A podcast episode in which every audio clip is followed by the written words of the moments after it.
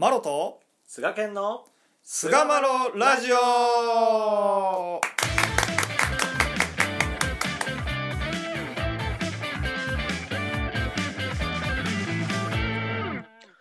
さあそれでは始まりました。第334回菅マロラジオ。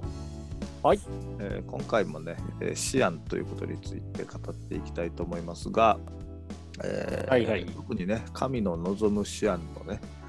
えーうん。数点こうポイントがあると思うんですけれどもその中でもまあ3つのこうポイントに絞ってというか振り分けてお話をしていきたいと思います。はい。どうぞよよろしくお願いします。いします。さて何を、えまあ、シェアするのかっていうところの話ですけども、はいそうですね。はい。まあ、最初にねあのシはいはい。アンというところで一つ、あのこれはいらんと言われるね我が身シアンということについて、まずは、うん。えーお話をしていったと思うんですよね。命名の、ねはいはいはい。我が身シアンうん。我が身シアンばかりを思うてといってこう残念な思いにねうん思われて、それぞれの命名の我が身シアンはいらんものって言うて、うん。いらんというね。おっしゃられますね。いいらんっていうのは、まあ、結構強い否定の言葉ですけれども、まあ、そういう、まあ、我が身思案っていうのはね、あのー我が身を中心としたというか、な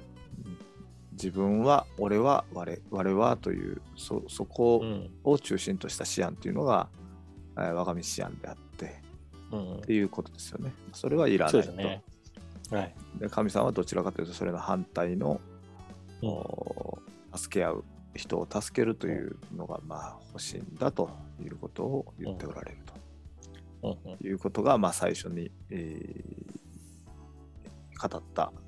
語り合った話であって、前々回ですね。はい、はい、でまあその前回がそれを受けてですねうん。神の話をこう聞いて思案するというところに展開したわけでありますよね。うん。まあ、順序といううんこともできるかと思いますけどね。はい。目に見えない神の言うことやをこう聞いて思案をしてくれと言ってね。うんこの話どうぞこうしっかり聞き分けてくれと。そしてそこから、あ早く思案をするようにというようなうん。話の展開でありますので、うん。うん、神の話を聞き分けて思案するっていうね、うん。うん。まあ、そんな話を前回はしたと思うんです。そうですね。うん。まあ、結局はその思案ということに関してはうんあ俺はこう思う。私はこう思うっていう、まあ、そういう人間思案はまずいらないっていうことですよね。うん。えー先を案じたりですね、うん。えーその起こってきた未情事情にばかり気を取られて、えーうん。しまうような思案といいますか。もう少し視野に視野にくれるみたいなね。うん。うん。もう少しああしたらいいのにこうしたらいいのにっていう軸が未来にあったり、過去にあったりっていうところでやる思案やと思うんですけれども。うんうんそういう時に特にこう人間思案っていうのは現れやすいのかなと、うん。うん、でその思案はいらんっていうことを言っておられるんやろうなと、うん、うん。そうですね。あのーまあ、特にやっぱりこう未情っていう我が身に現れた病気とか怪我とか、まあ、人間関係のもつれみたいな事情もそうですけども、まあ、そういったことをこう見せていただいたときに私たちはこう過去に思いを巡らしたり、えーしがちなわけですけど、まあ、そこを神様の思いっていうのがああ実はどこにあるのかということを常々まあ神様の話を聞いているっていうところが、まあ、その節を見せていただいた時に聞いてくるというかこう思い返されてで 神の思いこの出来事から神様は何を私たちに伝えたいんだろうというこう思いを巡らすっていうのがあ神の求めている思案なんだと、いうことやったと思うんですよね。うんうんだからまあ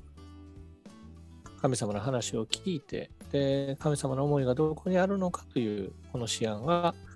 まあ、天理教におけるお道における思案のスタイルというか、方法なんだという、まあ、そういうことだと思うんですけど、まあ、その、まあ、どう思案していくのかっていう、まあ、今日はその中身の話になってくるかなと思うんですけども、まあここまで、えー西岡さんがあ丁寧にですね前々回前回とまとめてくださったように、まずはやっぱりこの我が身思案というところを去ると。我が身思案で、えー、これまで暮らしてきたっていうことをまず、えー、振り返りましてですね。でその上でこう神様の話を聞いて、えー、この世界の真実っていうのはどこにあるのかということをこうまあ探っていくということが大事になってくるかなと思うんですよね。うんまあ、この先は心を鎮めて思案せよ、後で後悔なきようにせよと言われるところなんかはまさに、えー、自分自身の心を、まあ、しっかり落ち着けてですね。で、まあ、神様の話をもとに思案し、えー、することが大切だとここで仰せられるわけですよね。うん、でまた、まあ、自分のことのみならずですけども、まあ、自分のこととまた世界のことと合わせて、えー、思案するということが、まあ、よろずよの世界のことを見晴らして心を鎮めて思案してみようと歌われるところ、すべての世界を見渡して心を鎮めて思案をするということが大切なんじゃないかなというところですよね。でそこの、まあ、思案っていうところの中身で、まあ、今回3つ、えー、挙げさせてもらえたらなと思うお出先があるんですけども、まあ、だんだんと何事にてもこの世は神の体や思案してみようと。これはまあ3号の中で、まあ、有名なあお歌ですけど、40と135と。2種同じ2回出てきてるっていうことは、やっぱそれだけ強い思いがあるんかなっていう、まあ、前後の文脈っていうこともあるんやろうけど、そうですね、同じ歌として2回出てきてるっていうのはやっぱりよっぽど伝えたい思いなのかなっていう感じがするんやけどね。そうですね。まあそのどちらもあの話の文脈の中で位置づけられてる歌なので、え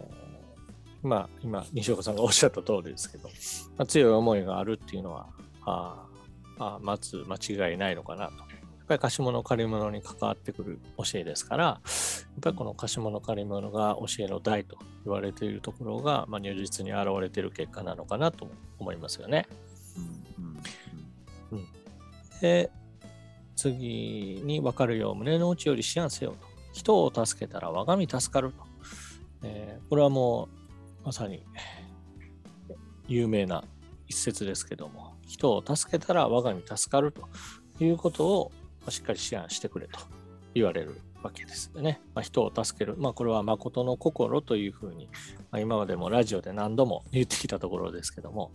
まあ、この誠の心っていう点ですよね。で、最後が、命名の身の内よりも思案して、心を定めて神にもたれよというような一節や、思案せよ、若い年より弱きでも心次第にいかな重要と、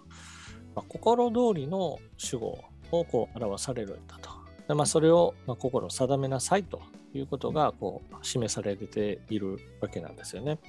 でこの貸し物借り物、誠の心、人を助ける心ですね。で、心通りの主語というこの3つの点から今目の前に起こってきている事案について思案を巡らしたらどうなのかなというところが、まあ、今回の、提案といいますかお話ししたいえー、ポイントなんですよね。うんうんまあ、特にまあ前々回、まあ、前回、前回ですね、お話しさせてもらった、やっぱ貸し物借り物に座して、えー、この世界を見つめ直す、貸し物借り物の世界観で思案をするというところが、あとてもやっぱ天理教においては大事なポイントなのかなと思うんですよね。とかく何かをこう変えるっていうまあ、ハウトゥー的にですね、この人生をこう乗り切っていこうみたいな話が結構ばっこしてる時代の中で、この世界観を改めるっていうのが、やっぱりこの天理教の独特の展開ですし、今の時代にこその、なん輝きっていうものが増してきてるんじゃないかなとも私は思うんですよね。結局この貸し物借り物の世界観がその後で語る人を助けたら我が身助かるいや心次第にかなり重要という心通りの守護というところとこう密接につながってくるっていうことも、まあ、一つのポイントだと思うのでやっぱりこの強調して2種出てくるっていう意義もここにあるんじゃないかなとは思いますよね。ですね。本当あれですね。なんとか、あの、このね、これって本当にすげえ言葉では言われてるけど、すげえ感覚的なことなんで、文字面で考えすぎても分からなくなってくるなっていうところがあるんだよな、やっぱり。うんうんうんうん、なんかね、知識として知ってるだけでは、なんか本当にね、何者にもならないっていうことだなっていうふうにすげえこう感じてて最近ね、うんうんうん。うん、ここがなんていうかな。これを知ってる人は多いんですよね。道を信仰してる人って、うんうんうん。でもねこれが収まってる人ってねまあ結構少ないかもしれないなという感じが若干してて、概念として知ってるのと、心に収まってるっていうのがすごいこう運命なんだろうなっていうものでもあるかなと思いますね。うん。うん。そうですね。これが収まってたらうん。極端なこと言ったらうん腹が立たないっていう状態になるんやろうなっていう。うんうんやっぱ腹を立てた時にその誇りとうん向き合ってっていうことはまあみんなしますけど、うんあー腹立てたなってこういろんな思案は増するわけですけど極端なこと言うと、うんこれが収まったら腹の立ちようがないっていうものなんちゃうかなっていうのを思ってたりしますねなんかね最近。そうですね。心を澄ますっていうところと、これは密接につながってきますけど、うん、まあ、逸話編とかでも語られるところですけど、やっぱ腹が立つっていうのは心が澄んでないっていうところにやっぱつながってくるなと思いますよね。あの松村吉太郎先生が貸し物借り物の話をもう若い時から、まあ、何度も何度もこう耳にタコができるほど聞いていたと。うん、はいはい、分かった分かったみたいな感じでずっと聞いてたと。だけども自分が本当にこう命の危険を感じた赤痢の野蛮になってもう自分はあかんと。おおお見舞いに来られた新馬車様になんか言い残しおくことはないかって言われるぐらい、まあ、体調が悪い様子やったわけですよね。うんでその時に、あ、俺はもうあかんのかなと思ってた時に、まあ、水三郎先生にお諭しをしてもらって、うんえーいつも聞いてる貸し物借り物の話。それがなんとも本当に心に落ちて、そうだ、確かにそうだっていうふうに思ったっていう、あの話なんかはまさに大きなこう人生の転換点、違いっていうのが明らかになったエピソードだなって思いますよね。やっぱりねそういう風なところになるには大きな未情事情っていうのがあってうん。人間思案では立ち行かないっていうのを心底うん。叩き込まれてなかったらやっぱりそこに至らへんのかなっていう感じはちょっとしてるかななんかなんとなく松村先生、松村先生自身がやっぱりそんだけ、あのー頭の賢い方で、なおかつ、こう、結構、なんと言いますか、あー心が、こう、お高い人やったんかなっていうふうに思うので、まあね。余計やっぱそういう事案じゃないと、こう、悟りきれへんかったんではないかなっていうふうにも思ったりしますけどね。ううん。まあまあそんなことで、まあえー、と今回はですね、まあ、前々回その我が身思案ということについては話させていただいて、まあ、前回は神の話を聞いて思案するのが重要やということで。うん。で、まあ、今回はあじゃあどうやって思案を巡らすかって言ったらまずはこう人間思案をお必要ないということを前提にしっかりと思ってですね、えーうんこの世界は神の体であるということと人助けたら我が身助かるということ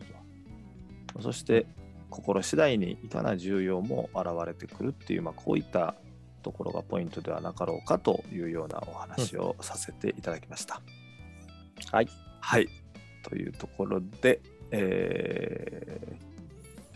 第334回神の望む思案の3つのポイントですね、えー終わりにいたしたいと思います。はい。どうもありがとうございました。ありがとうございました。